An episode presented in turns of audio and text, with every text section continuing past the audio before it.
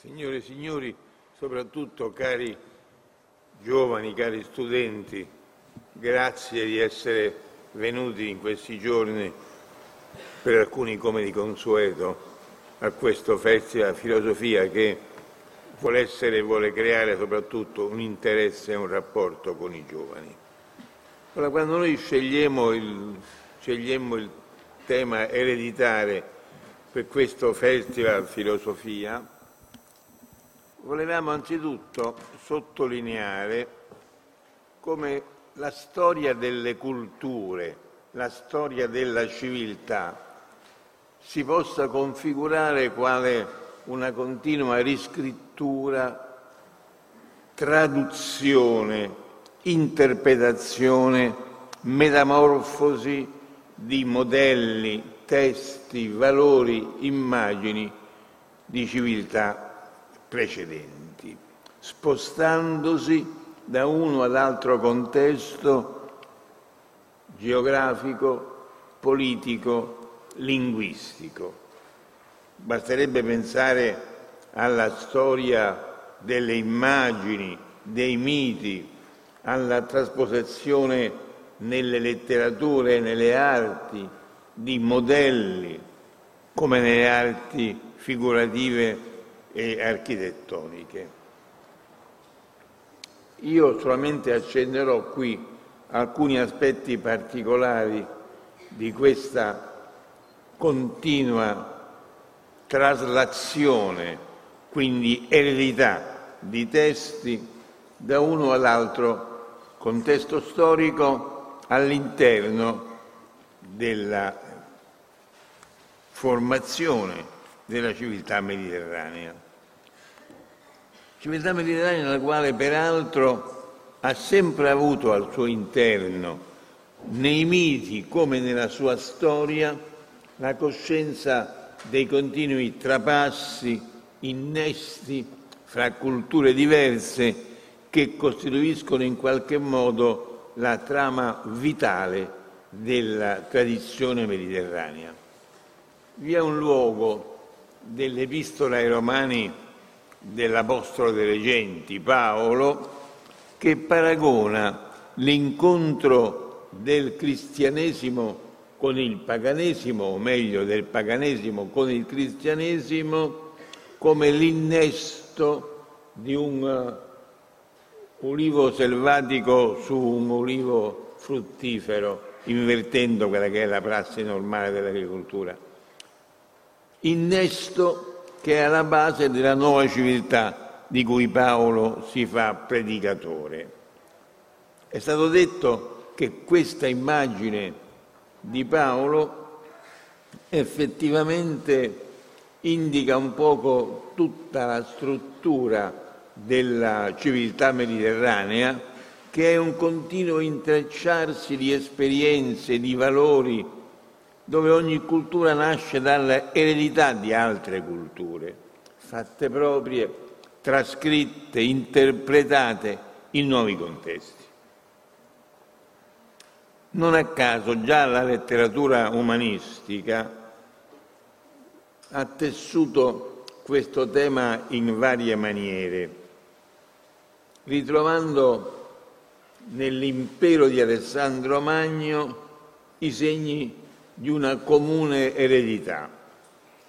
Persino l'orgogliosa contrapposizione fra greci e barbari sfuma quando, come leggiamo in un testo della prima scuola platonica, l'Epinomide, quando si dice che tutta la sapienza greca viene dall'Oriente, salvo che i greci l'hanno portata a più grande espressione. Del resto già la storiografia greca con Erodoto indicava nell'Egitto, che è per eccellenza visto come l'Oriente, l'origine del Pantheon greco, il tema di un'origine orientale della filosofia lo ritroviamo nella scuola platonica e in Aristotele, ma nel primo secolo avanti Cristo Diodoro Siculo dà un panorama estremamente significativo, scrivendo nei miti si racconta che in Egitto nacquero gli dei e si dice che là furono compiute per la prima volta le più antiche osservazioni degli astri. Tutta la cultura greca deriva dagli egizi. Alla sua scuola, infatti, cito ancora, affermano i sacerdoti degli egizi, in base a quanto scritto nei loro libri sacri, presso dunque gli egizi giunsero Orfeo, Museo, Dedalo, il poeta Omero e il licurgo di Sparta, e ancora Solone e il filosofo Platone e ancora Pitagora di Samo e il matematico Eudosso e Democrito tutta la cultura greca per la quale i greci sono ammirati viene trasferita, ereditata, diremmo noi oggi, dall'Egitto. Ora, in questa rievocazione che è mitica e prima di essere storica dell'origine della civiltà greca dai barbari, un tema assume un valore centrale, la scrittura, cioè la testimonianza scritta come essenziale premessa per ogni trasmissione di patrimoni culturali. E non a caso vedremo la scrittura non è un'invenzione degli uomini, ma è un dono degli dèi. Platone nel Timeo aveva messo a confronto Solone con i sacerdoti egizi, dai quali Solone si sarebbe recato per avere notizia degli avvenimenti più antichi.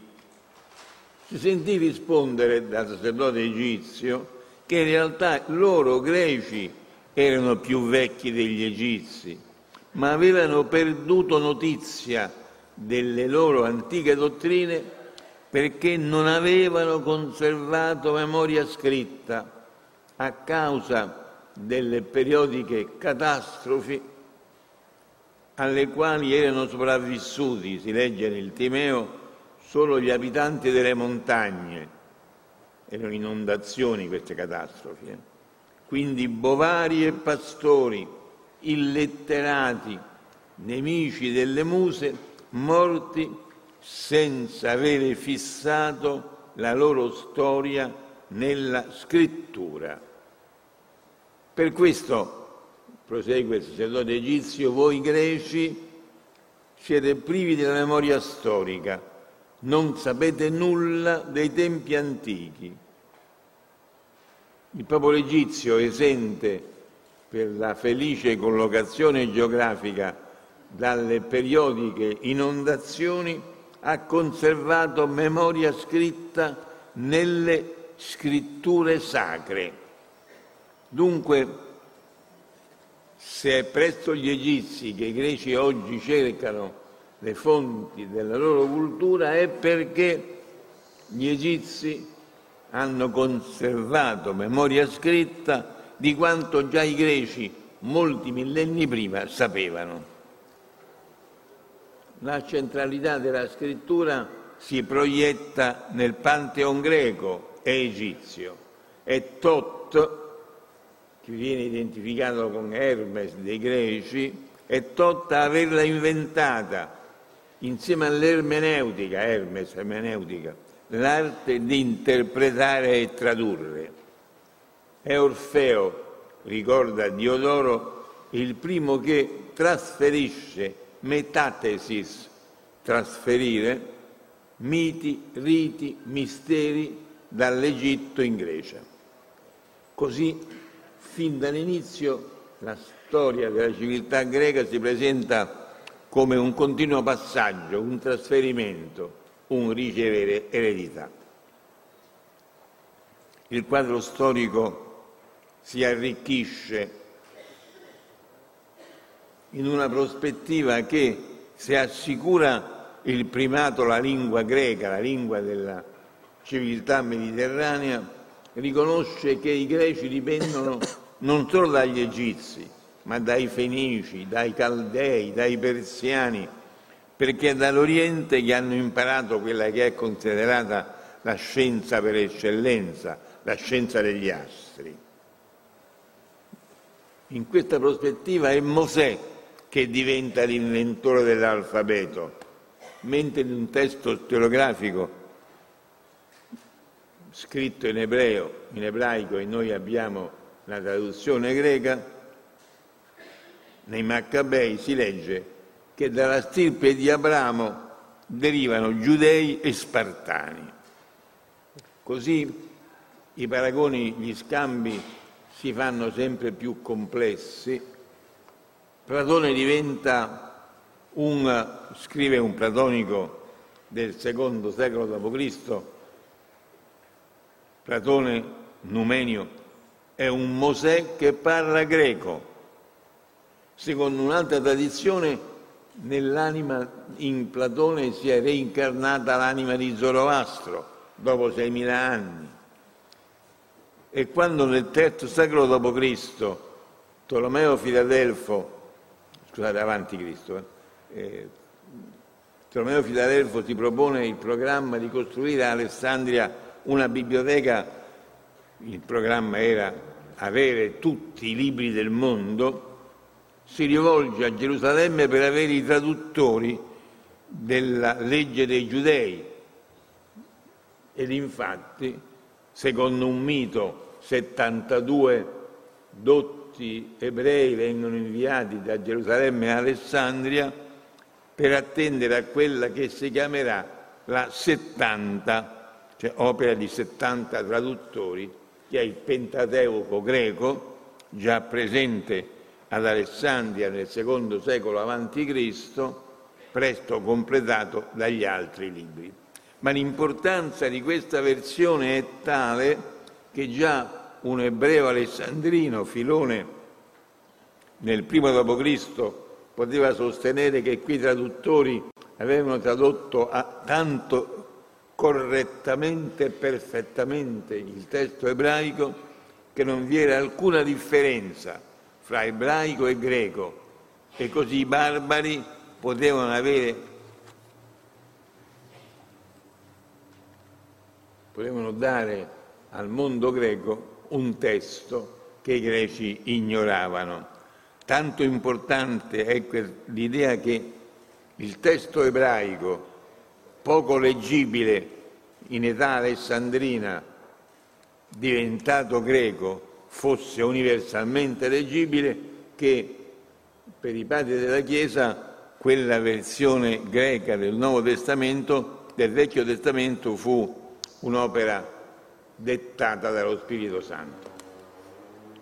Così la traduzione diventa grazia di Dio, diventa il segno della provvidenza di Dio nella storia. Dunque non solo la scrittura, ma anche la traduzione svolge una missione salvifica, superando ogni differenza linguistica e rendendo a tutti intelligibile la parola di Dio. Non a caso alla Pentecoste la prima predicazione degli, degli Apostoli ai popoli d'Oriente e d'Occidente è da ciascuno intesa nella propria lingua per opera dello Spirito Santo. Qui seguiamo la traduzione nell'aspetto linguistico, ma ricordiamoci che tradurre comporta sempre un trasferire, un ereditare e trasmettere da un contesto culturale e linguistico a un altro modelli, miti, valori. E se la storia della cultura è sempre una trascrizione e una riscrittura di un patrimonio ereditato e di significati precedenti, in questo lavoro di traslazione è chiaro che il tradurre assume un valore centrale. perché il valore di un'opera non è solo nella sua lingua originale, è nella capacità di avere influenza, di essere letta fuori del proprio contesto, di influire in contesti estranei a quelli nella quale l'opera era nata, e cioè la traduzione che salva e vivifica una eredità. Il concetto di tradurre è estraneo alla terminologia stessa greca, ma diventa fondamentale in latino, perché con Lucrezio e Cicerone la latinità avverta, avverte le gestas, la povertà del linguaggio latino e si rende conto che deve ereditarlo da una Grecia in crisi. È interessante il sintagma che vedremo continua a presentarsi in varie fasi languenti grece, mentre la Grecia è in crisi, dobbiamo salvare un patrimonio e è il compito che Cicerone assegna a se stesso e ai suoi contemporanei. Si deve trasferire in latino no, ad usum nostrum, al nostro uso, si deve tradurre, dice Cicerone, la civiltà greca. Nel V secolo d.C. sarà Boezio a riprendere questo tema ciceroniano, ancora una volta in un momento di grande effervescenza della cultura greca e latina in Occidente, sotto l'imperatore Teodorico, mentre si avvertiva la decadenza della civiltà bizantina. Boezio ricorda l'esempio di Cicerone, essendo in crisi la Grecia si deve salvare il suo patrimonio culturale e lui stesso si impegna in un programma magnanimo, solo in parte piccola realizzato, di, ma voleva tradurre Platone e Aristotele, i commentatori di entrambi, i testi scientifici della grecità, perché doveva rendere in romanum stile, stilum in stile romano doveva rendere la, i Grecorum dogmata, le dottrine dei greci. Re Teodorico scrive a, a Boezio, per tuo merito Roma ha nel suo patrio sermone il patrimonio di conoscenze e di arti che la Grecia ha prodotto per opera di singoli uomini. Pochi anni dopo, in un momento sempre ormai di crisi, non solo della civiltà bizantina, ma dello stesso impero di Occidente, Cassiodoro in Calabria, Vivarium, raccoglierà una grande biblioteca di testi latini e greci perché vengano trascritti e tradotti. C'è poco spazio, diceva, per le cose di pace in tempi come questi e però dobbiamo proprio per questo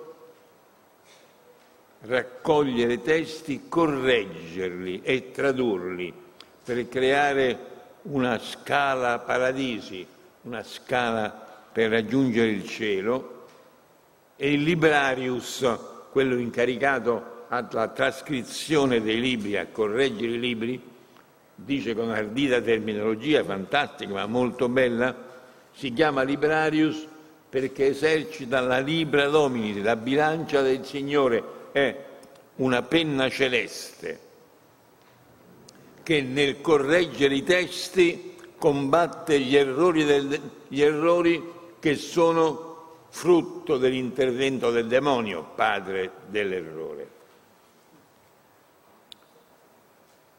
Conservare, copiare, tradurre, tutte forme di un continuo trasferre, di un trasmettere un patrimonio continuo di esperienze, modelli, secondo processi di traduzione di trasferimento, di arricchimento, ove il trascrivere e tradurre diventa il presupposto per ogni momento di rinascita della cultura europea. Non a caso la rinascita carolingia è legata al ritorno dalla Grecia di alcuni testi patristici di fondamentale importanza quando nell'827 viene trasferito da Oriente a Occidente, omaggio di Michele il Balbo a Luigi il Pio, tutto il corpo delle opere teologiche attribuito a quello che si riteneva essere discepolo di Paolo, Dionigi Areopagita, e viene subito tradotto perché Carlo il Calvo chiede prima il Duino, poi a Giovanni Scoto, detto l'Eriugena, di tradurlo in latino. E con questa traduzione entra nell'Occidente latino un modo nuovo di, di fare teologia ed esegesi, quello che sarà detto, sarà detta la via della teologia negativa, con un arricchimento della terminologia filosofica che è un altro aspetto dell'importanza del tradurre, perché il tradurre da una all'altra lingua comporta spesso il creare un linguaggio, perché non sempre il linguaggio del traduttore è adeguato a rendere la lingua dell'originale. La creatività linguistica dei traduttori è uno degli elementi fondamentali. Si pensi che il termine supernaturalis e tutti i composti soprannaturale, l'importanza è inutile che sia a eh, spiegarvela, è una creazione del traduttore di, del pseudo Dionigi, cioè di Scoto Eriugena. È ben noto, peraltro, che la grande trasformazione della cultura europea fra il secolo XII e XIII è legata alla traduzione e prima alla scoperta, prima ancora al trasferimento dal mondo tardo bizantino arabo al mondo latino di testi greci e arabi prima ignoti, che trasformano completamente la biblioteca medievale e i modi del fare esegesi, del fare filosofia, del fare teologia, del fare scienza. Nasce fra il secolo XII e XIII un linguaggio latino come calco quasi sempre dal greco, qualche volta dall'arabo, che rimarrà fondamentale nella cultura moderna. Si pensi solo a termini come aristocrazia, democrazia, oligarchia, sono trascrizioni dal greco che gli umanisti criticheranno, ma che resteranno alla base di, tutta, di tutte le lingue moderne. Nel giro di un secolo la biblioteca medievale si trasforma, si legge tutto Aristotele, prima noto fino ai primi decenni del secolo XII solo con due scritti di logica, le categorie e l'interpretazione, ma viene tradotto il patrimonio della grande scienza araba, viene tradotto Averroè, per dir solo di un nome, che dal secolo XIII fino al secolo XVII, qualche volta XVIII, rimane alla base dell'insegnamento universitario, così come alla base dell'insegnamento universitario rimane per molti secoli la traduzione medievale, rivista in età umanistica, delle opere di Aristotele. Ancora negli anni venti del Settecento alla Sapienza di Roma si insegna fisica leggendo il De Cielo di Aristotele. dell'importanza del tradurre hanno consapevolezza i grandi traduttori del secolo XII e XIII che contrappongono la penuria della cultura latina alla opulenzia degli antichi, la priscorum opulentia, che viene finalmente a combattere, a saziare l'avidità del filosofare, aviditas filosofandi, facendo superare ai latini la loro inscizia, la loro incultura. Quindi impegno comune è trasferre in latinum sermonem, tradurre in latino i testi greci e i testi arabi. Basta un esempio.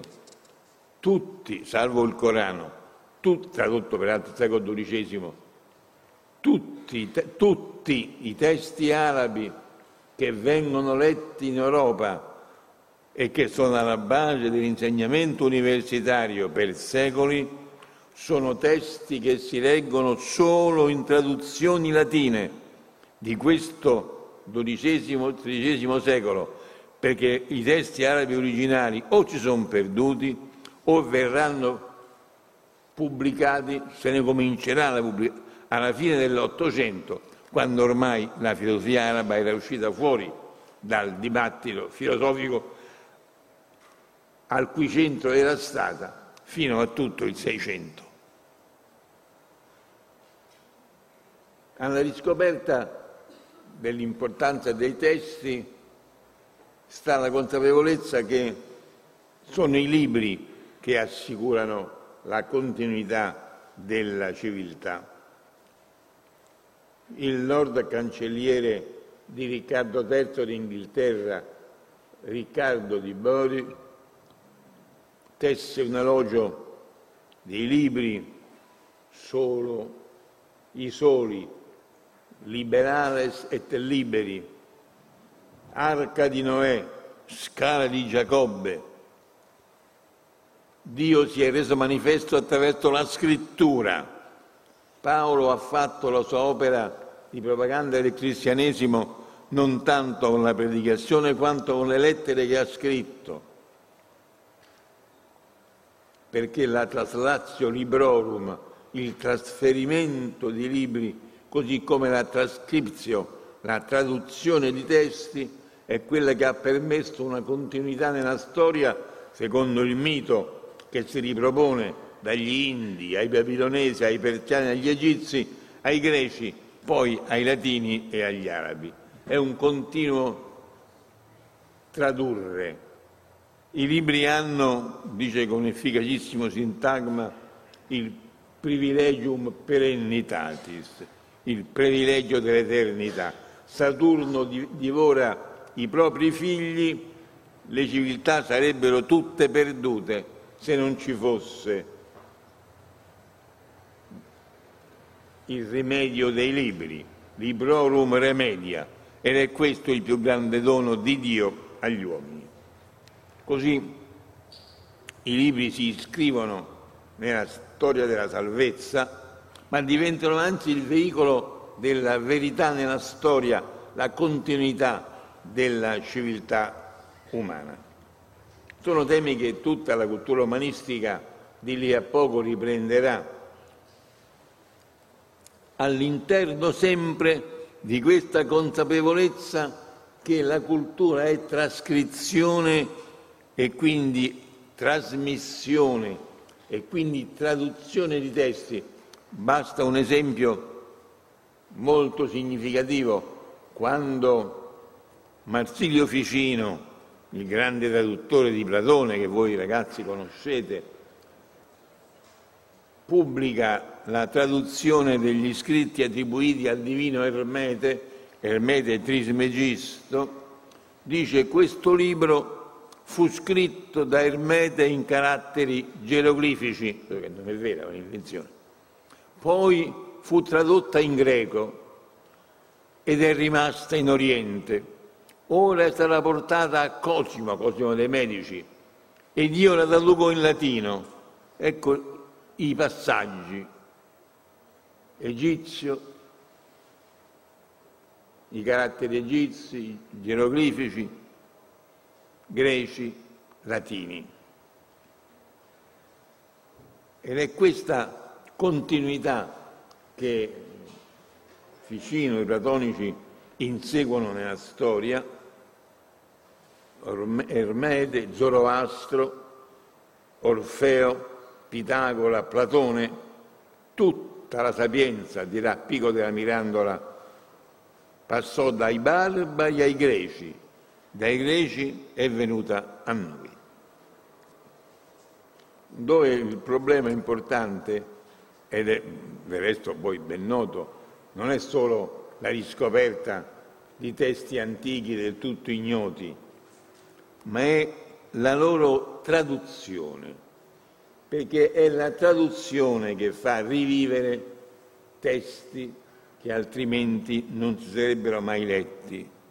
Tutti i grandi umanisti sono impegnati a tradurre e allora così viene tradotto, e questa è la grande novità della biblioteca umanistica, da Omero ai Tragici, da Platone a Plotino, da Tucidide a Polibio, da Plutarco a Luciano, da Temistio a Alessandro Lafrodisia, ai grandi scienziati greci. Ma l'importante è che, ancora una volta per capire l'importanza del tradurre, sempre, quasi in tutti i casi, quasi tutti i casi, meno alcuni rarissimi, i testi greci girano prima e per decenni in traduzioni latine prima che esca l'edizio princeps greca.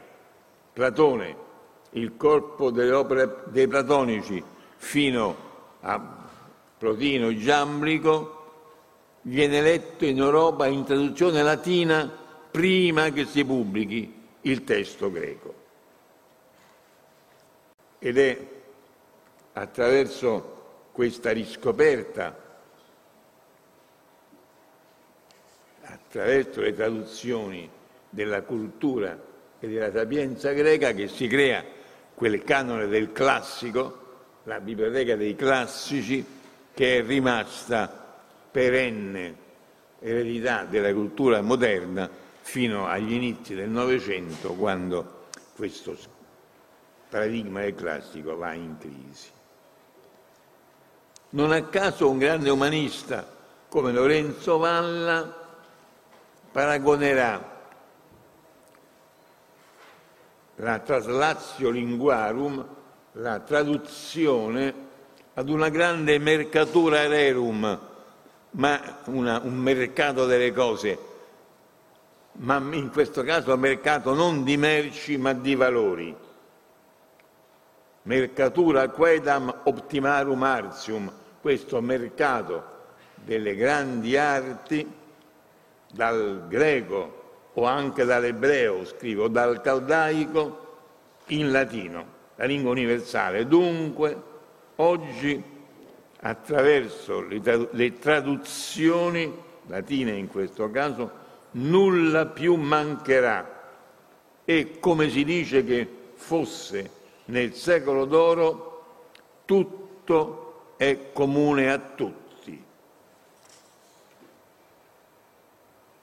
il tradurre come il ritorno all'età dell'oro.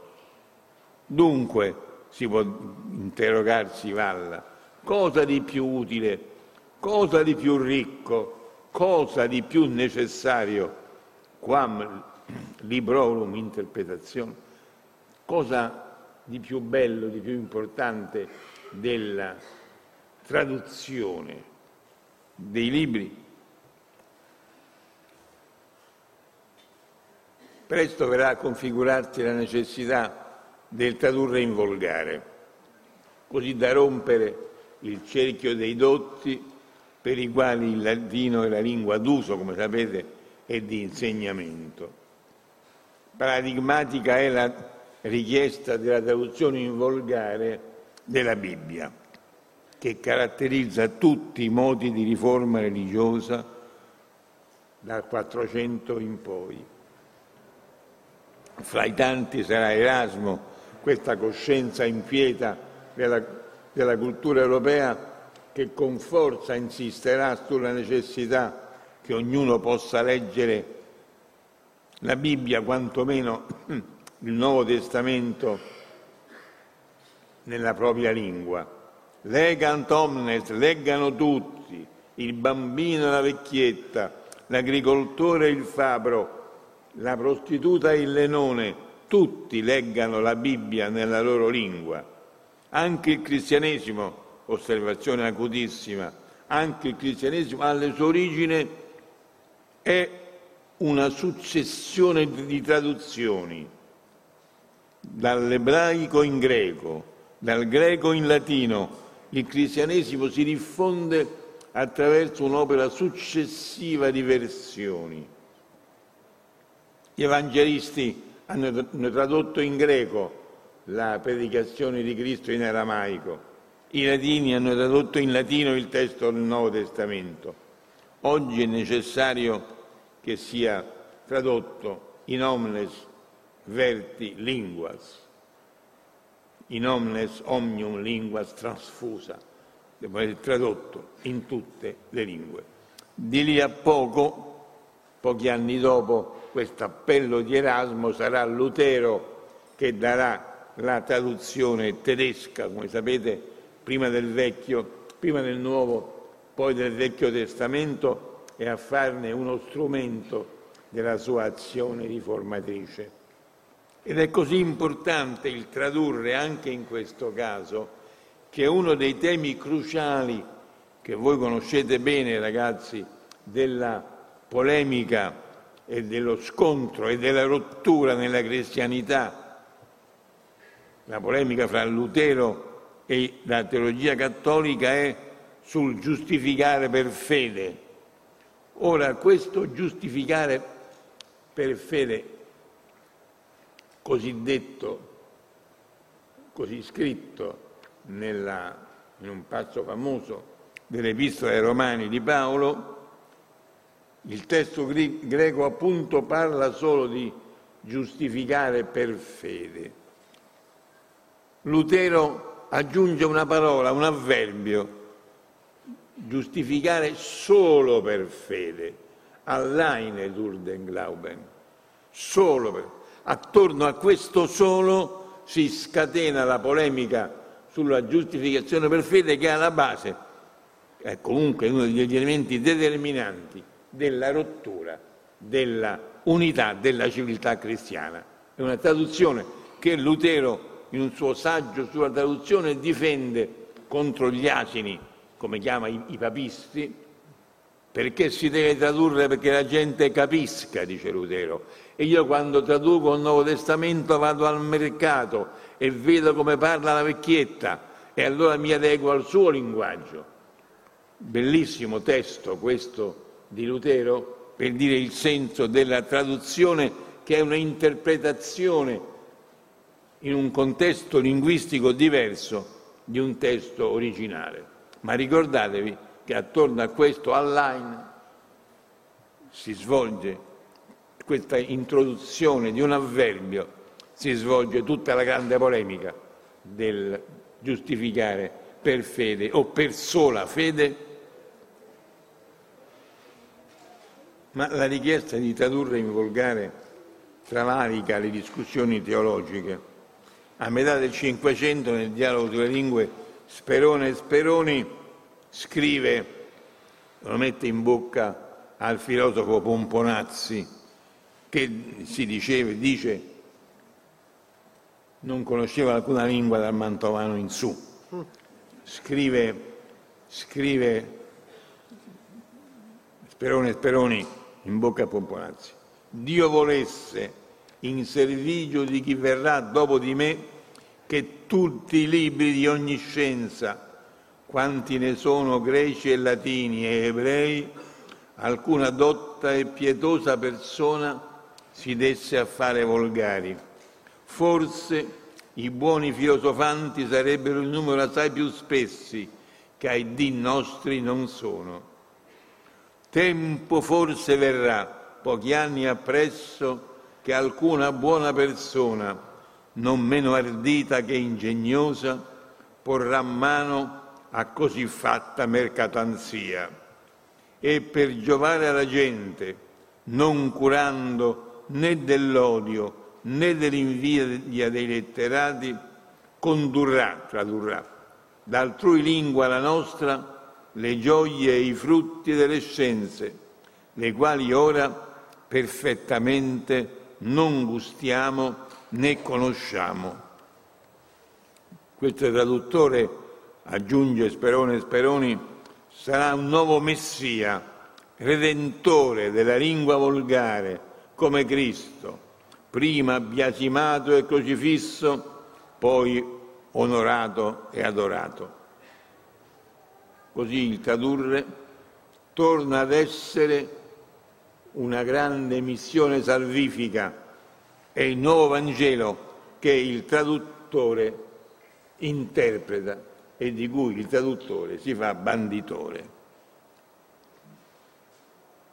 Il messaggio è lanciato, tradurre tutti i libri di ogni scienza, insiste Sperone Speroni, è la premessa per liberare la cultura dai vincoli scolastici e uscire sulla modernità. Anzi, proprio il tradurre in volgare, scrivere in volgare è il veicolo e simbolo della modernità. Poco più di mezzo secolo dopo, Leibniz potrà sostenere che le nuove vie della riflessione filosofica erano aperte da autori che scrivevano in volgare le loro opere, francesi e inglesi, mentre italiani, spagnoli e tedeschi rimanevano ancora imbrigliati nelle inutili dispute scolastiche perché scrivevano e parlavano in latino. Dovresti trovare a ricordare che tradurre non è solo il passaggio da un sistema linguistico a un altro, ma anche il conferire nuovi significati a vocaboli antichi per liberarli dal condizionamento di antiche tradizioni scolastiche. Cioè si trattava di uscire da un sistema linguistico rinnovandolo dall'interno, traducendo, trasferendo antichi vocaboli a nuovi significati. Scriveva Giordano Bruno alla fine del Cinquecento. Verranno nuovamente alla luce molti vocaboli precedentemente scomparsi e scompariranno altri prima tenuti in onore, come detta la moda dei tempi. Saremo moda e principio allorquando sradicheremo dal fondo delle tenebre insieme con le vecchie parole, le più famose sentenze degli antichi. Saremo inventori, se necessario, di nuove parole, qualsiasi ne sia la fonte, in armonia con la novità della dottrina. Il tema è ricorrente in tutti i novatores, in tutti i filosofi nuovi. Descartes insiste sul diritto a dare un senso nuovo alla parola intuitus, intuito. Bacone sottolinea la necessità di portare ad sensum nostrum, dare io il mio senso a parole vetuste, ineliminabili dal linguaggio, come metafisica. È sempre un trasferre, un tradurre transferam ad meum sensum, porterò al mio senso. Translatis vocabulis receptis ad sensum nostrum, tradotti vocaboli ricevuti dalla tradizione al nostro senso, cioè operazioni di trasferimento, di traduzione che impegnerà tutta la storia delle lingue. Per gli tempi moderni se voi pensate al mutare di una terminologia filosofica per opera di grandi filosofi della modernità, Kant, Hegel, Husserl, Heidegger, i quali hanno caricato di significati nuovi parole tedesche del tradizionale lessico filosofico e anche dell'uso comune, esercitando una più ampia diffusione attraverso le traduzioni delle loro opere in inglese, francese, spagnolo, italiano. Pensati, pensate a parole come analitica e trascendentale, superamento, alienazione, essere e nulla, esserci e essente, angoscia e ripetizione. Del resto, ancora per dire le traduzioni, i grandi autori del Seicento vengono spesso letti in altre lingue da quella originale. La geometria di Descartes viene letta nella traduzione latina, Galilei viene letto in latino, Locke viene letto in latino o in francese, perché è sempre il tradurre un momento di fondamentale svolta. Batterebbe poi un solo esempio, un testo classico che ancora oggi si legge nei licei, la monadologia di Leibniz, per oltre un secolo è letto solo in due traduzioni, la tedesca e la più fortunata latina, 1720-1721, il testo francese originale comparirà solo in 1840.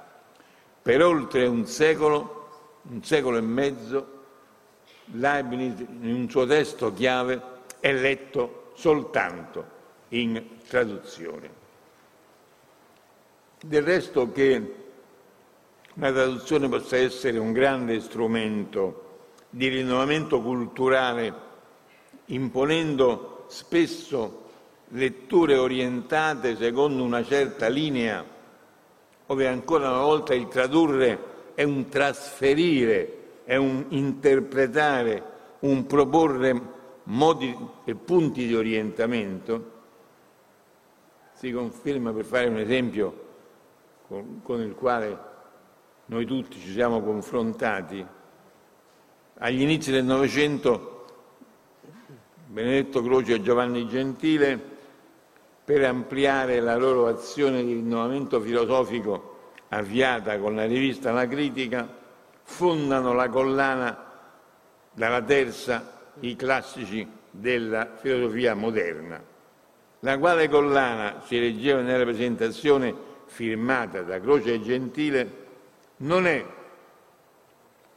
una qualsiasi raccolta di filosofi moderni tradotti senza principio e senza ordine, ma una serie facilmente accessibile di testi che nel suo complesso rappresenti direttamente e pienamente la storia della filosofia moderna nei suoi principali momenti.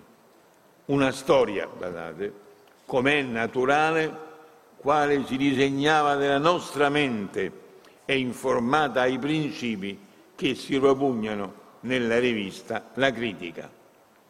Questa collana sulla quale si sono formati per oltre un secolo e ancora si formano generazioni di studiosi e studenti, conferma come la scelta di autori, la traduzione di autori secondo un determinato orientamento imponga scelte precise e porti a risultati precisi. Non a caso la collezione iniziava con la versione di Benedetto Croce dell'enciclopedia delle scienze filosofiche in compendio di Hegel e usciva nel 1907, poiché diceva Croce nella prefazione, nel libro di Hegel sono raccolti tutti i problemi proposti e le soluzioni tentate dai filosofi dall'antichità ellenica, anzi orientale, fino ai principi del secolo XIX non già per opera di un compilatore, ma di un pensatore pari a quei filosofi. Così gli altri volumi che seguiranno avranno già da questo primo assegnato il loro posto nella storia del pensiero. È, come vedete, la prospettiva storiografica che fu già di spaventa, che vedeva il concludersi della filosofia moderna con Hegel e con la sua interpretazione del sistema filosofico e non a caso un anno dopo, 908, uscivano a cura di Gentile le lezioni di Spaventa sulla storia della filosofia, ma il medesimo 907, insieme a Hegel, usciva il primo volume delle opere filosofiche di Giordano Bruno, a cura di Gentile.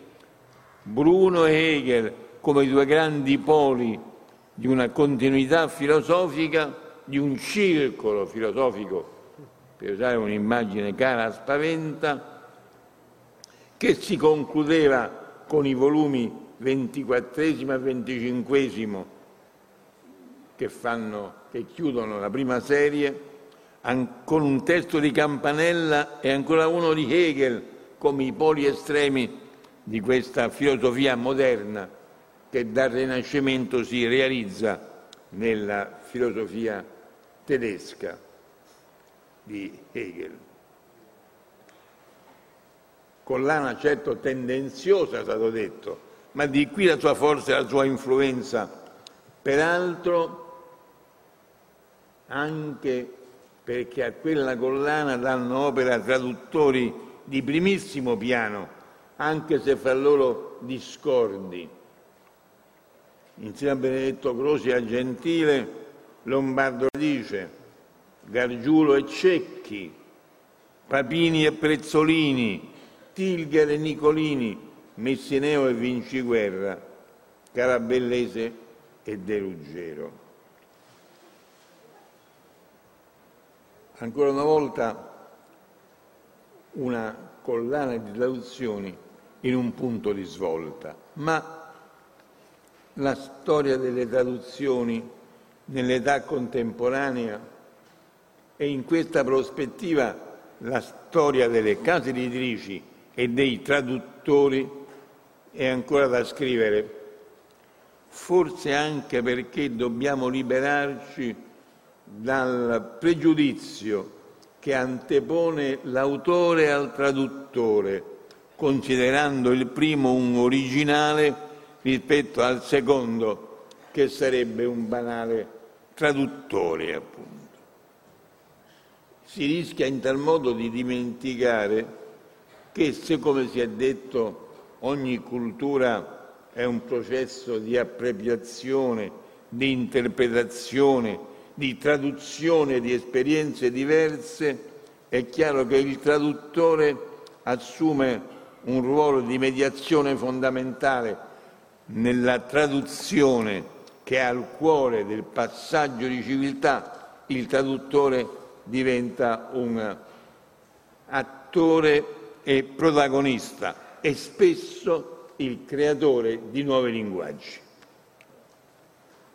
Se la condanna alla pluralità delle lingue è una conseguenza del tentativo degli uomini dopo il diluvio di costruire una città con una torre che raggiungesse il cielo, la traduzione, ove manchi il miracolo della Pentecoste, è la risposta umana alla condanna di Yahweh. Grazie.